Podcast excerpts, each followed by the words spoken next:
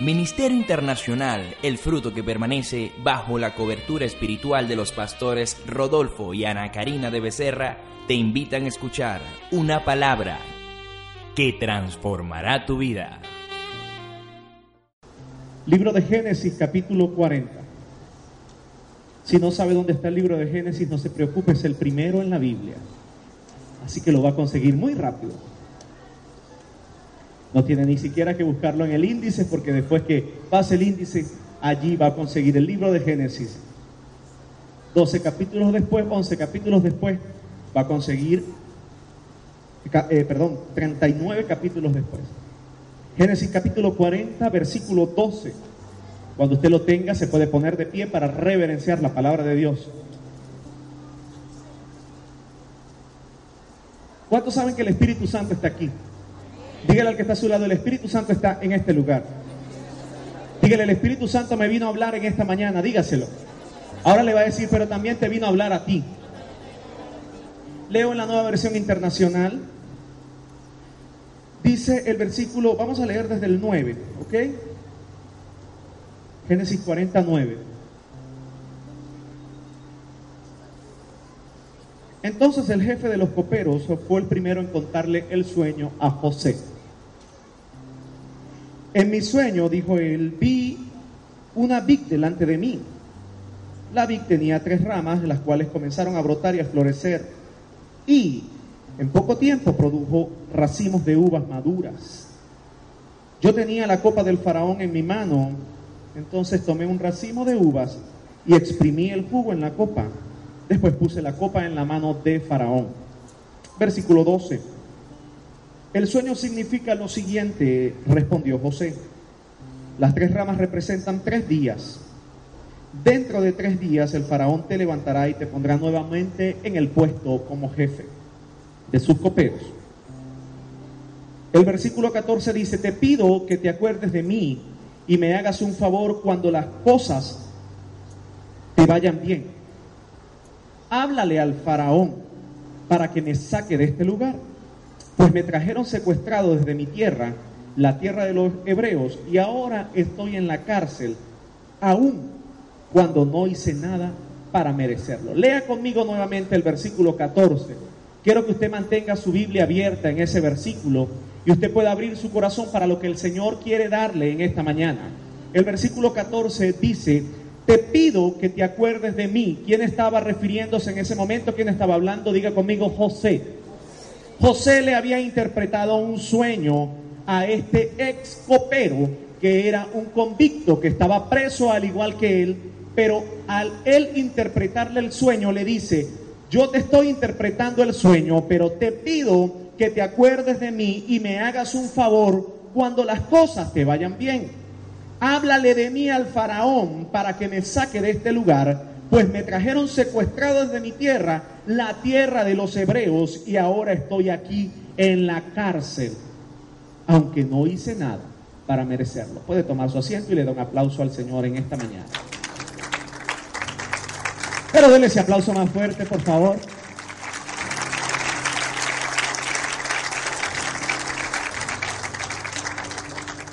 Los que han estado en mis prédicas anteriores dirán al pastor Joandri le encanta hablar de José. Pero digamos que no es una casualidad, sino una diosualidad. Cada vez que me toca predicar, hablo de José. En realidad recuerdo una palabra profética que eh, la profeta Candy de Ma me dio y me dijo que yo me identificaba mucho con el rey David. Y ciertamente es así, me apasiona hablar de David, me gusta hablar de David, me gusta leer de David, pero en este tiempo, después del ungimiento pastoral, después que nos ungen a mi esposa y a mí como pastores, lo que el Señor siempre me ha puesto a hablar, cada vez que me pongo a sacar una prédica, no puedo dejar de encontrarme con este hombre llamado José. Y en esta mañana también voy a hablarles en un fragmento de esta palabra de José. Amén. ¿Cuántos dan gloria a Dios por eso? Dígale al que está a su lado, ¿nos va a volver a hablar de José? Yo quiero hablarte, amada iglesia, preciosa iglesia del Señor, de un tema llamado conexiones divinas. Conexiones de oro. Usted dirá, wow, ¿y eso cómo se come, pastor? Yo quiero hablarte en esta hora de las conexiones divinas. Y quiero comenzar este tema definiéndote lo que es una conexión divina. Quiero que puedan tomar nota porque este tema es muy importante para tu vida y para la mía. Y es un tema que el Espíritu Santo cuando lo estaba preparando me decía que muchos de ustedes van a comenzar a experimentar el resultado de este tema en esta semana. Amén. Entonces, una conexión divina es una conexión que viene del cielo y se detona a través de una persona específica para desatar una bendición o ser de bendición a otros. Se lo vuelvo a repetir. Es una conexión que viene del cielo que se detona a través de una persona específica para desatar una bendición o para ser de bendición a otros. Estas muchas veces se presentan en los lugares menos esperados y con las personas menos imaginadas. Dios hace conexiones en nuestras vidas que nosotros no sabemos que Él las está haciendo. Amén. Todo lo que Dios hace, amada iglesia, todo lo que Dios hace, amados hermanos, lo hace a través de alguien. Lo hace a través de un hombre.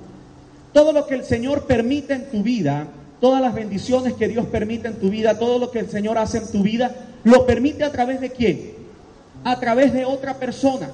Ni siquiera el mismo Dios con todo su poder, con toda su autoridad, con todo su esplendor, desciende a la tierra personalmente a bendecirte.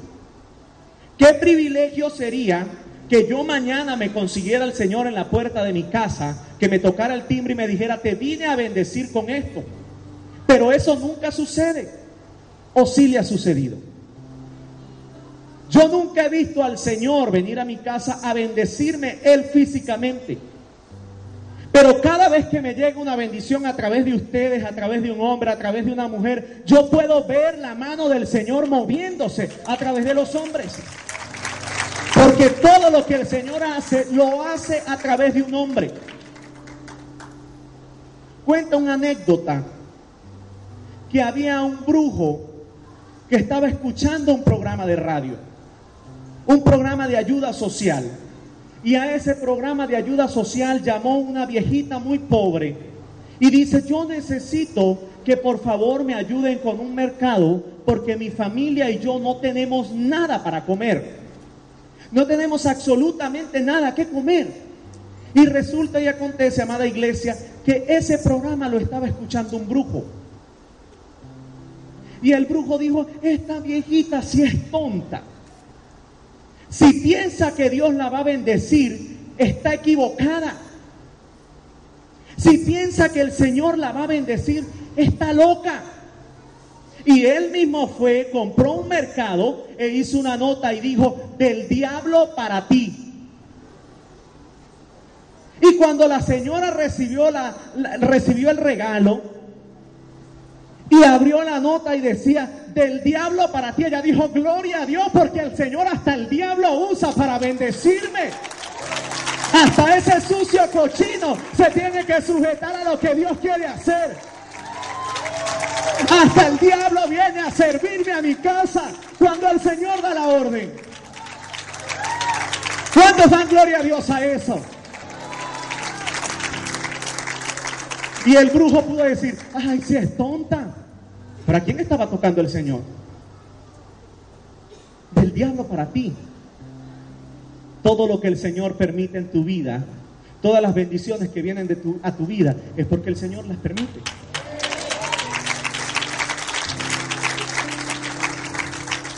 Todo lo que Dios hace lo hace a través del hombre. Sigan conmigo, dice, creó al hombre para que se hiciera cargo de la creación. Llamó a un hombre para que él naciera, para que de él naciera una gran nación. Llamó a otro hombre para que fuera el libertador de esa nación de la opresión egipcia. Llamó a hombres y mujeres para que hablaran por él y hasta tuvo que hacerse hombre para traer la salvación. Usted en esta mañana es un candidato para que Dios le use. Característica número uno de las personas que Dios va a usar son hombres. Cuando hablo hombre, hablo de toda la creación. Las mujeres no me hagan puchero. Todo lo que Dios necesita para hacer su obra está encapsulado en usted. Está subsumido en usted. Usted es el candidato número uno que Dios usa para bendecir a otros. Amén. La primera conexión divina de la que yo quiero hablarte en esta mañana, amada iglesia, te voy a hablar de tres tipos de conexiones divinas que Dios permite en tu vida. Para la primera, yo quiero que vayas al libro de Josué capítulo 2, versículo 1. Josué capítulo 2, versículo 1.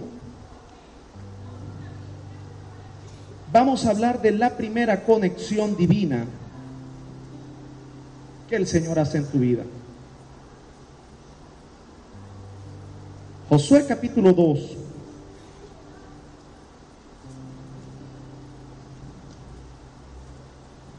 ¿Lo tiene? Versículo 1 dice, eh, luego Josué, hijo de Nun, envió secretamente desde Sitín a dos espías con la siguiente orden. Vayan a explorar la tierra, especialmente a Jericó, diga conmigo Jericó. Cuando los espías llegaron a Jericó se hospedaron en la casa de una prostituta llamada Raab. Pero el rey de Jericó se enteró de que los dos espías israelitas habían entrado esa noche en la ciudad para reconocer el país.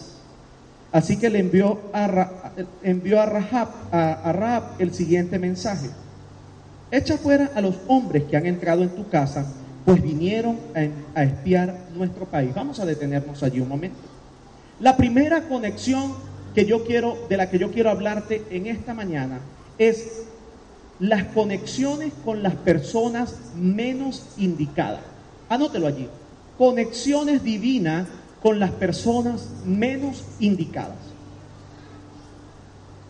Josué manda a dos espías a inspeccionar la tierra, a inspeccionar la ciudad de Jericó. Y cuando estos llegan a la ciudad de Jericó, mi, mi amado hermano, nada más y nada menos se hospedan en la casa de una de las mujeres más famosas de Jericó. Se hospedan en la casa nada más y nada menos, no de una ingeniero, no de una doctora, no de un abogado, no de una funcionario público de Jericó. Se estaban hospedando en la casa de nada más y nada menos la mujer más odiada por todas las mujeres de Jericó se estaban hospedando en la casa de una vil prostituta.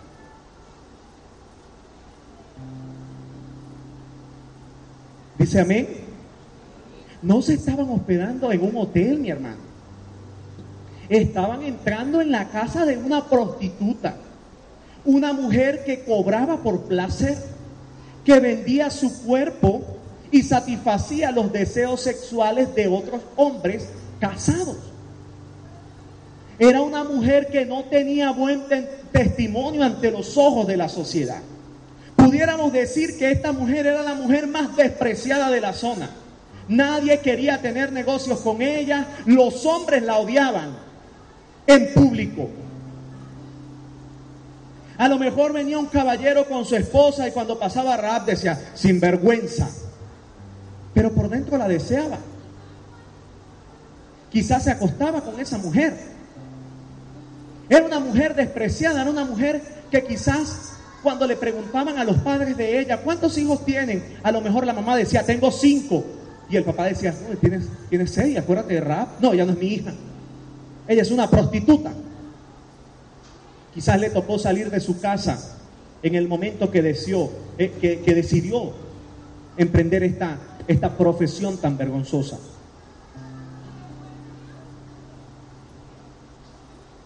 Pero la mujer que ya había escondido a los espías, versículo 4, le respondió al rey, es cierto que unos hombres vinieron a mi casa, pero no sé quiénes eran ni a dónde venían. Salieron cuando empezó a oscurecer a la hora de cerrar las puertas de la ciudad y se quedaron, perdón, y no sé a dónde fueron. Vayan tras ellos, tal vez les den chance de alcanzarlo. En realidad, la mujer había llevado al, a los hombres al techo de su casa y los había escondido entre los manojos de lino que, que ella secaba. Los hombres del rey se fueron tras los espías por el camino que llevando a los vados del río de Jordán. En cuanto salieron las puertas de Jericó se cerraron. Antes de que los espías se acostaran, Raab subió al techo y les dijo, mire la conexión divina que el Señor usó para esta bendición. Lea conmigo el siguiente versículo donde quedamos.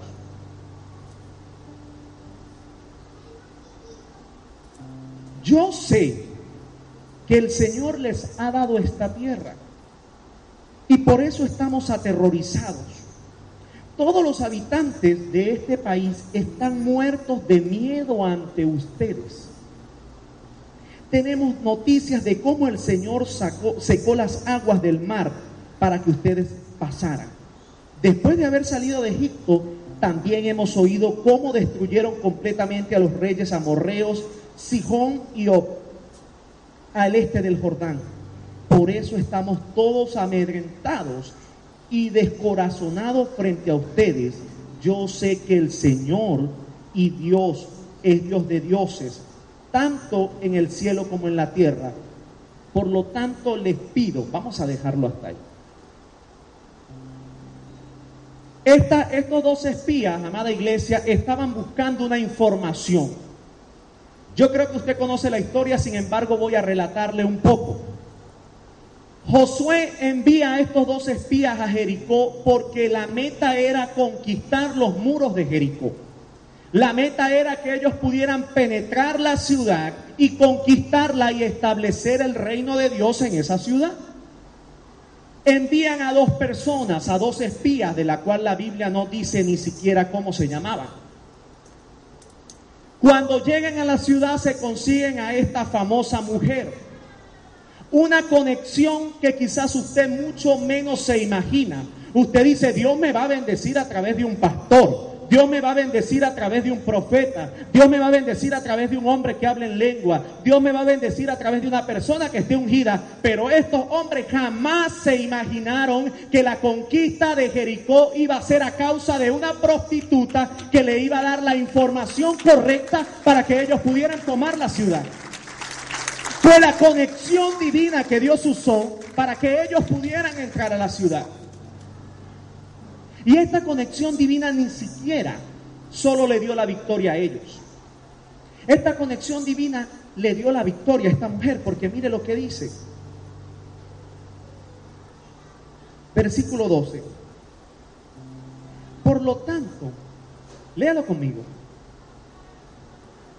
Por lo tanto, les pido ahora mismo que juren en el nombre del Señor que serán bondadosos con mi familia como yo lo he sido con ustedes. Quiero que me den como garantía una señal de que perdonarán la vida de mis padres, de mis hermanos y de todos los que viven con ellos. Juren que nos salvarán de la muerte.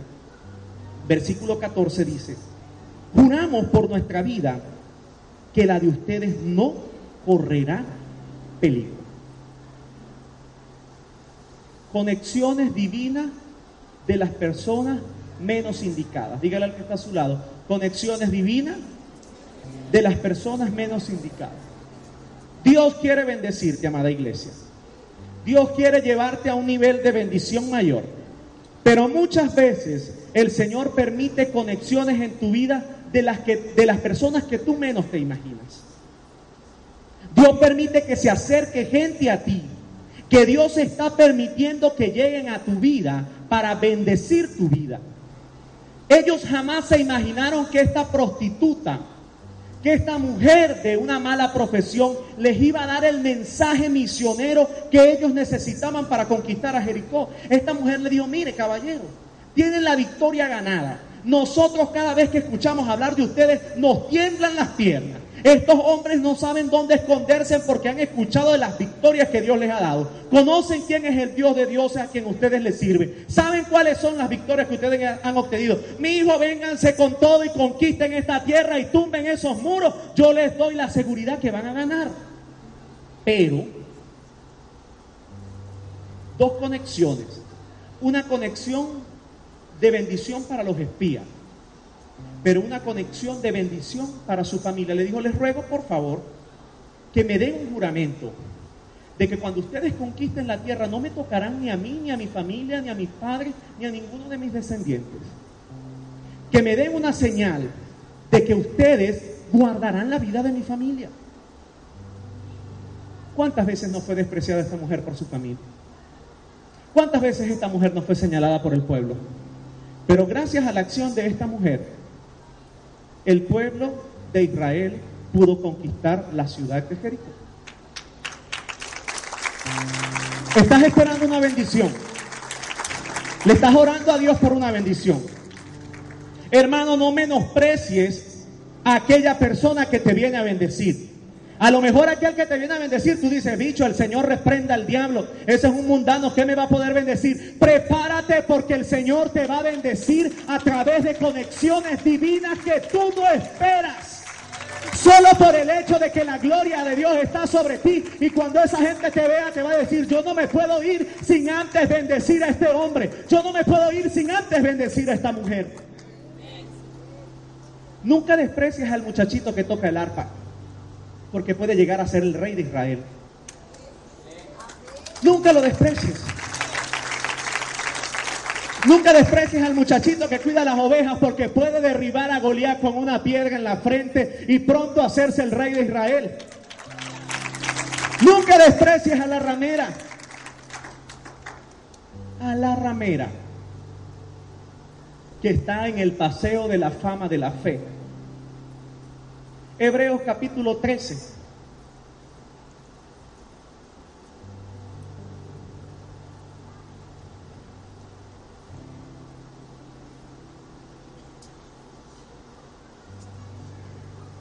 Hebreos capítulo 13, versículo 31. Dice, por la fe Raab, la ramera, no pereció juntamente con los desobedientes, habiendo recibido a los espías en paz. A ti no te importa quién te va a bendecir, mi hermano. Dios va a hacer conexiones divinas poderosas contigo esta semana. Que a lo mejor el jefe que te hostiga, que a lo mejor el jefe de tu trabajo que te maltrata, que a lo mejor que lo que tú estás esperando es que, wow, me dé la oportunidad para irme, no te vayas, no te muevas de donde estás. Porque de la persona que tú menos te imagines, de la persona que tú menos estás esperando, Dios está esperando el tiempo indicado para desatar una bendición sobre tu vida. Conexiones divinas. Conexiones del reino. Nunca subestimes una conexión divina, aunque sea la menos probable. ¿Y a cuánto no les pasa, mi hermano? A mí me pasa. Yo a veces le he orado a Dios y voy a abrir mi corazón porque no tengo que mentirle. A veces yo le he orado a Dios, Señor, necesito, mi esposa y yo necesitamos esta bendición. Y por mi cabeza comienzan a pasar algunos de sus rostros. Sí, Señor, tócalo porque Él es el indicado. Sí, Señor, tú puedes hacer algo milagroso. Y resulta que el Señor lo hace pero no lo hace con quien yo pensé. Lo hace con quien yo menos me imaginaba. Y a veces me sorprendo porque yo digo, Señor, pero no tenía la capacidad. Y Dios me dice, pero es que no es Él. Soy yo quien le permito que te bendiga. Soy yo quien te voy a bendecir hasta de quien tú menos te imaginas. Soy yo quien te voy a dar las cosas.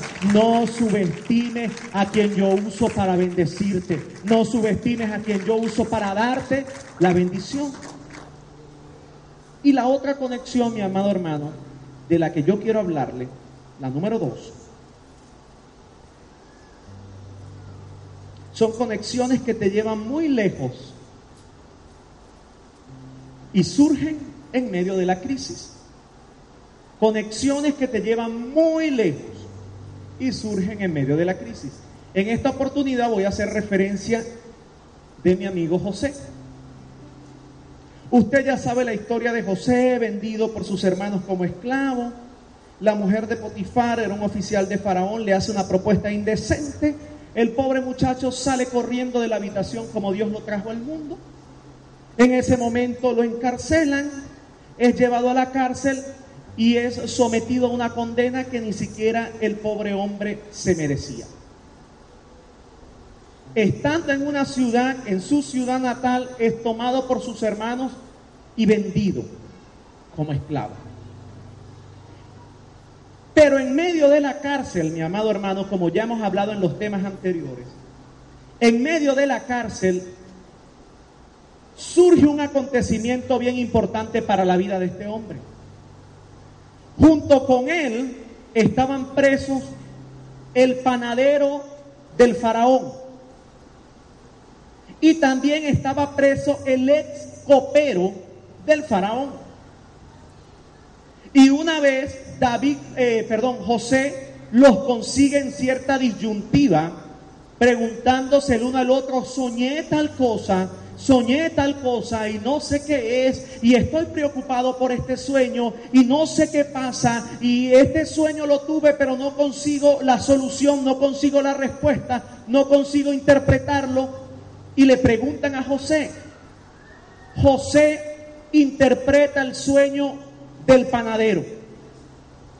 La interpretación del sueño del panadero, me imagino que es la interpretación que usted nunca va a querer de uno de sus sueños. José, eh, José le dice, lamentándolo mucho, caballero, en los próximos días vas a ser colgado en la horca. Diga conmigo, ay, ay, ay. Pero referente al copero, le dice lo que leímos al principio. Lo que leímos al principio, él le dice, vi una vid delante de mí la vid tenía tres ramas las cuales comenzaron a brotar y a florecer y en poco tiempo produjo racimos de uva. En poco tiempo produjo racimos, de uva. Yo tenía la copa del faraón, entonces tomé un racimo de uvas y lo exprimí y el jugo, el, exprimí el jugo en la copa, después puse la copa en la mano de faraón. José enseguida dijo, mira, las tres ramas significan que dentro de tres días Faraón te va a llamar y te va a volver a colocar en el lugar donde tú estabas y vas a volver a ser el copero de Faraón. Faraón te va a devolver tu puesto. Ojo, te estoy interpretando tu sueño. Pero en pocas palabras José le dijo, pero yo quiero que tú seas mi conexión divina. Yo quiero que te acuerdes de mí cuando las cosas te vayan bien. Yo quiero que te acuerdes de este muchacho que está preso aquí sin merecerlo y le digas a Faraón, le hables a Faraón de mí para que me saque de la cárcel. ¿Y cuál creen ustedes que fue la respuesta de, del copero? Claro, brother.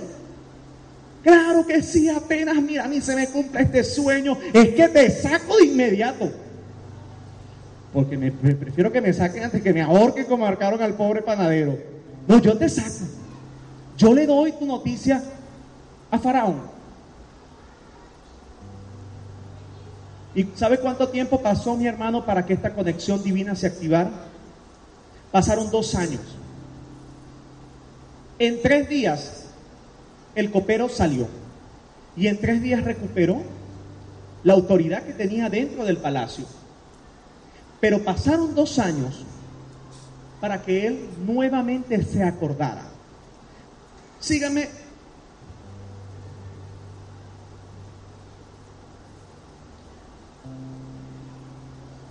En el libro de Génesis capítulo 41 versículo 1. Dos años más tarde, ¿cuántos? No los escucho, ¿cuántos años? Dos años más tarde el faraón tuvo un sueño estaba de pie junto al río Nilo, me importa solamente cuántos años. Génesis 49, por favor. Eh, perdón, Eh, sí, Génesis 49. Entonces el jefe de los coperos le contó a José el sueño que había tenido. Síganlo, por favor. Soñé la cual, ok, lo, que, lo que yo le, le acabo de leer. Génesis 41, 17, por favor.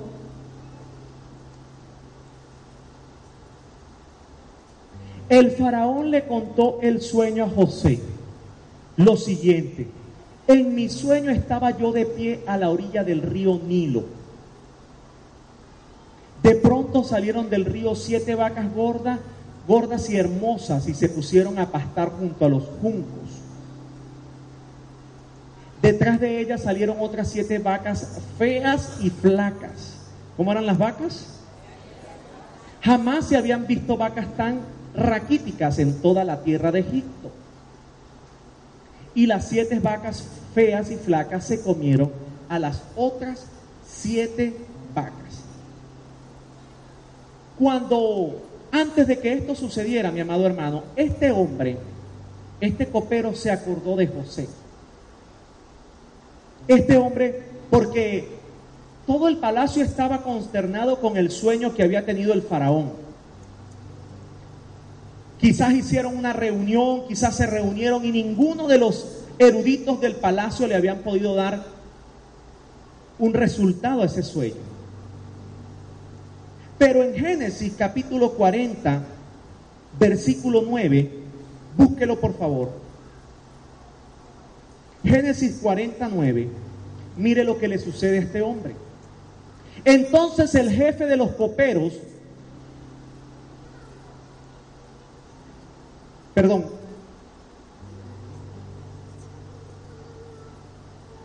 bueno, perdí la cita, pero se lo voy a leer como lo dice aquí. Finalmente habló el jefe de los coperos del rey, si me pueden ayudar a buscar esa cita, por favor, eh, medios. Finalmente habló el jefe de los coperos del rey. Hoy me he acordado de mi falla, le dijo a Faraón.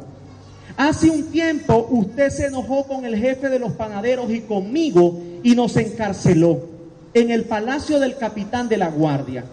Una noche el jefe de los panaderos y yo tuvimos cada uno un sueño y cada uno tenía su propio significado. Con nosotros en la cárcel había un joven hebreo que era esclavo del capitán de la guardia. Nosotros le contamos nuestro sueño, él nos explicó el significado de cada sueño y todo sucedió tal cual como él lo había predicho. 41.9 yo fui restituido de mi puesto de copero y el jefe de los panaderos fue ejecutado. En ese momento, hermano, se activó la conexión divina de José. En ese momento el copero dijo, wow, ahora me doy cuenta de mi grave error. Ahora me doy cuenta de que le hice una promesa a un hombre y durante dos años no la prometí. Pero ese hombre que está en la cárcel, Faraón te puede interpretar el sueño. Ese hombre que está en la cárcel te puede ayudar a resolver este conflicto. Mandan a buscar a, José a la cárcel, José le interpreta el sueño y la conexión divina se activa. Ahora yo voy a hablarle a usted, amada iglesia. Quizás usted pensó que una conexión, que una persona le iba a ayudar. Quizás usted pensó que una persona le iba a tender la mano. Y esa persona a lo mejor le agarró unos papeles, y esto tómelo como profético. A lo mejor usted le dio la carpeta de su empresa a alguien, y esa persona le dijo, sí, tranquilo, yo me voy a encargar de ayudarte yo me voy a encargar de hacer algo por ti. No, no te preocupes, yo, yo lo voy a leer. No, no te preocupes, yo, yo voy a hacer algo por ti. Y ha pasado seis meses, ha pasado siete meses, ha pasado un año. Quizás metiste un crédito al banco y no te han dado respuesta y tú estás preocupado. Quizás tú metiste un crédito para un vehículo y no te han respondido. Quizás estás esperando que te aprueben el crédito para tu casa o quizás estás esperando alguna transacción y han pasado dos años y no te han respondido. Pero en medio de la crisis, el Señor va a responder tu petición y aquella persona va a decir, wow, me acuerdo de mi grave error que he cometido. Yo voy a ser de bendición para mí, para el Hijo del Señor. Yo voy a ser de bendición para ese hombre. Me acuerdo y el Señor va a comenzar en medio de la crisis a abrir puertas para tu vida. A veces en medio de la dificultad, hermano, a veces usted se pregunta, pero ¿por qué el Señor me permitió llegar hasta este lugar? Señor, ¿por qué me permites que, estoy a punto de perder mi casa? ¿Por qué me permites pasar por esta deuda? Señor, ¿por qué me permites pasar por esta enfermedad? A veces eh, eh, tú pasas por esas situaciones no porque Dios sea malo, no porque Dios sea cruel contigo, no porque Dios quiera hacerte daño. Dios te está permitiendo pasar por esas situaciones difíciles porque se va a levantar una conexión en tu vida que te va a llevar a un nivel glorioso, que te va a llevar a un nivel poderoso y en medio de la crisis vas a conocer a un Dios de poder, un Dios de autoridad, un Dios de gloria. Prepárate iglesia porque van a venir conexiones divinas cuando te faltan días para cerrar tu empresa. Van a venir conexiones divinas cuando te faltan días para que te cancelen el crédito y en medio de esa crisis el Señor te va a levantar con poder y con autoridad. Aleluya.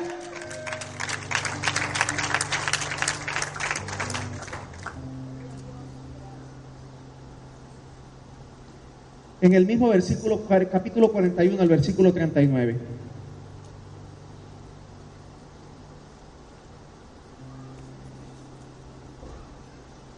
41, 39. Luego le dijo a José, Puesto que Dios te ha revelado todo esto, no hay nadie más competente y sabio que tú. Siguiente versículo. Quedarás a cargo de mi palacio y de todo mi pueblo. Cumplirás, todo mi pueblo cumplirá tus órdenes. Solo yo tendré más autoridad que tú, porque soy el rey. Y José, gobernador de Egipto.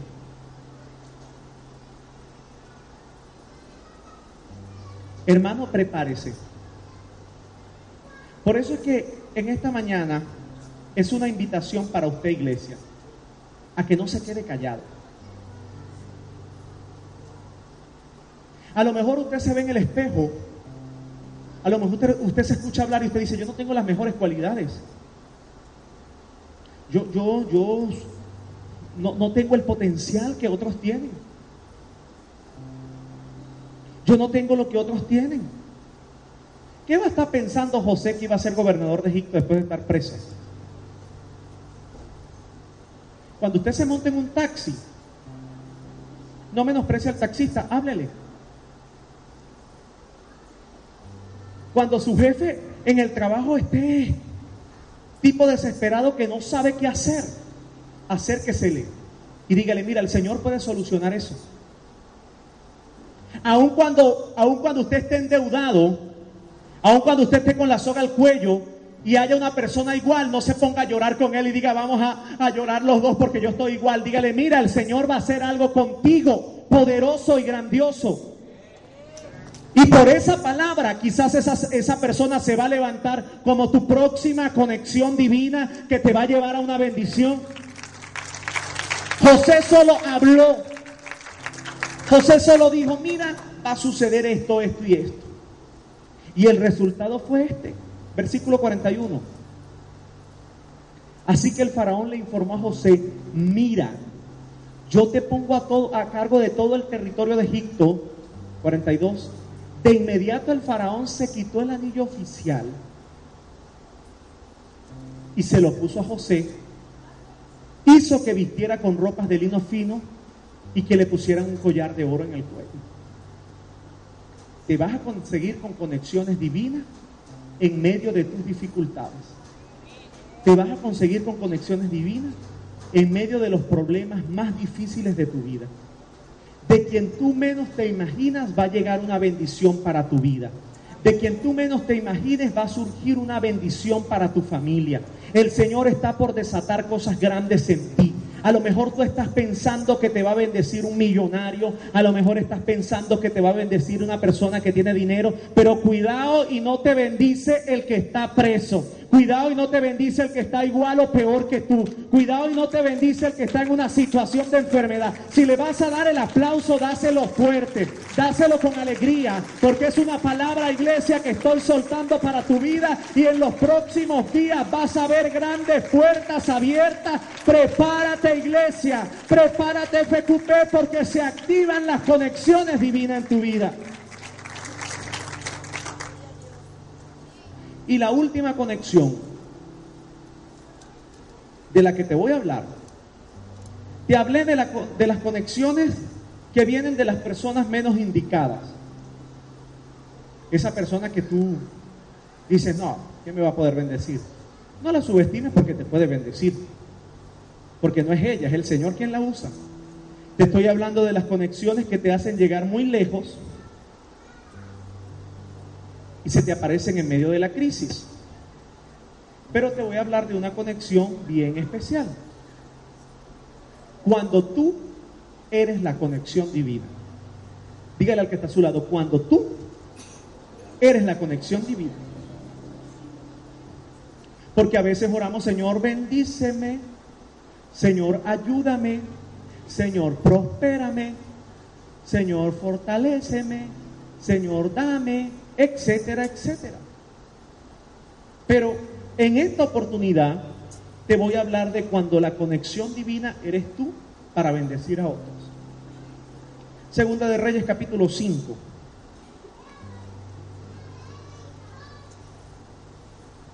¿Lo tiene?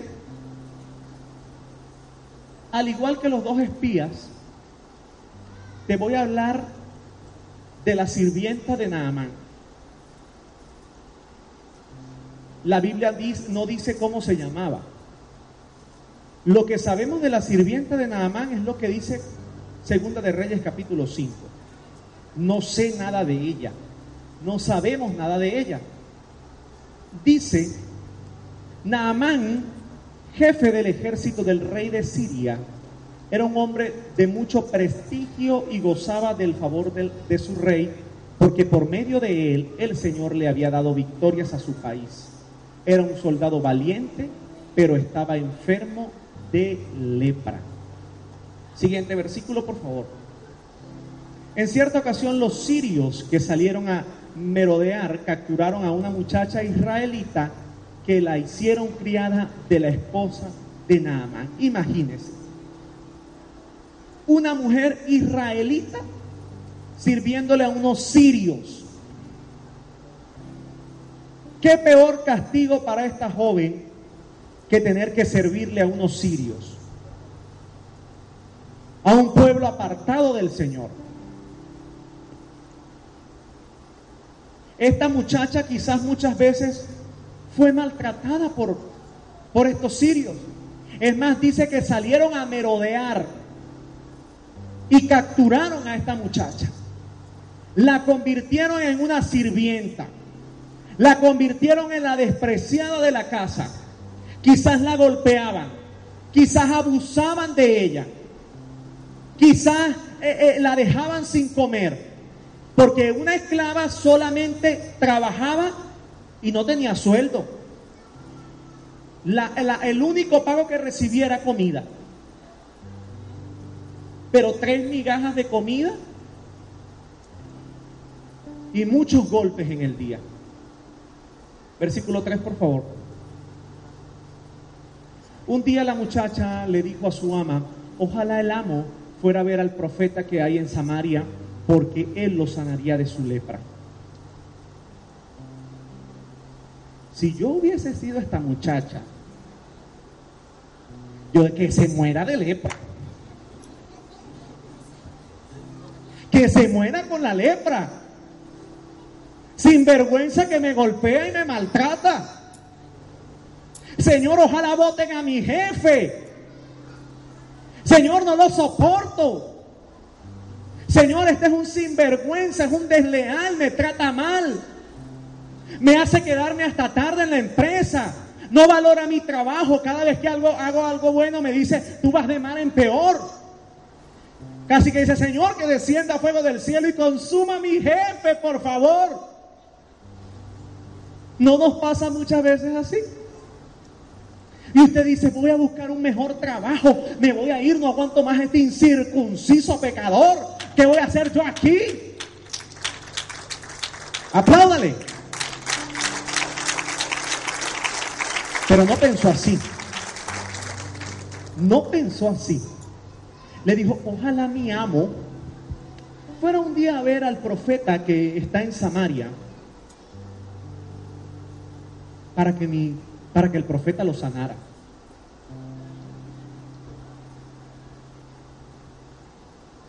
A lo mejor muchos de ustedes están al lado de un Naamán. A lo mejor hay mujeres aquí que están al lado de un Naamán, que ya no lo soportan. Que ya le dicen, si me mira feo me divorcio. A lo mejor estás al lado joven de tus padres que ya, oye, mi papá me tiene cansado, oye, ya. O de igual manera, a, lo mejor hay hombres que dicen, ya no soporto a mi esposa, me quiero divorciar de ella. No soportas a tu jefe, me quiero ir de aquí. Este hombre lo que hace es maltratarme. Pero ¿por qué no piensas por un momento como pensó aquella sirvienta? ¿Por qué no pensamos y decimos, si él fuera a donde mi Dios, mi Dios pudiera sanarlo? ¿Por qué no piensas si él fuera a la presencia del Señor, la, el Señor pudiera sanarlo de esa lepra? ¿Sabe lo que significa lepra? Es sinónimo de pecado. A pesar de todo lo que esta mujer había vivido en el reino de Naamán, bajo la condición de esclavitud de Naamán, esta mujer dijo, yo quiero bendecirlo, yo quiero ayudarlo, yo tengo la solución en mis manos. Si en mí está la solución en mis manos, yo no puedo permitir que Naamán siga sufriendo de lepra. Si en mí está la solución en mis manos, yo no voy a abandonar mi trabajo. Yo más bien voy a hacer de bendición a mi trabajo. Yo voy a bendecir a mi jefe. Si mi matrimonio está mal, yo no lo voy a abandonar. Yo voy a ir a la presencia del Señor y me voy a convertir en una bendición. Si mi casa está mal, yo me voy a convertir en una bendición. Yo voy a hacer esa conexión divina. No me importa que me hayan maltratado. No me importa que me hayan engañado. No me importa que me hayan juzgado. Yo me levanto. No me importa que me hayan tomado como esclava. Que me hayan tomado como sirvienta yo me levanto y me determino a bendecir. Yo quiero ser esa conexión divina, ese hombre que se conecta al cielo para bendecir a la tierra. Yo lo quiero ser. No me importa lo que he pasado, no me importa el proceso, no me importa nada. Me importa que en el cielo diga, tú eres un instrumento de gloria, tú eres un instrumento de poder, tú eres un instrumento de autoridad. Es todo lo que me importa. Usted puede decir amén.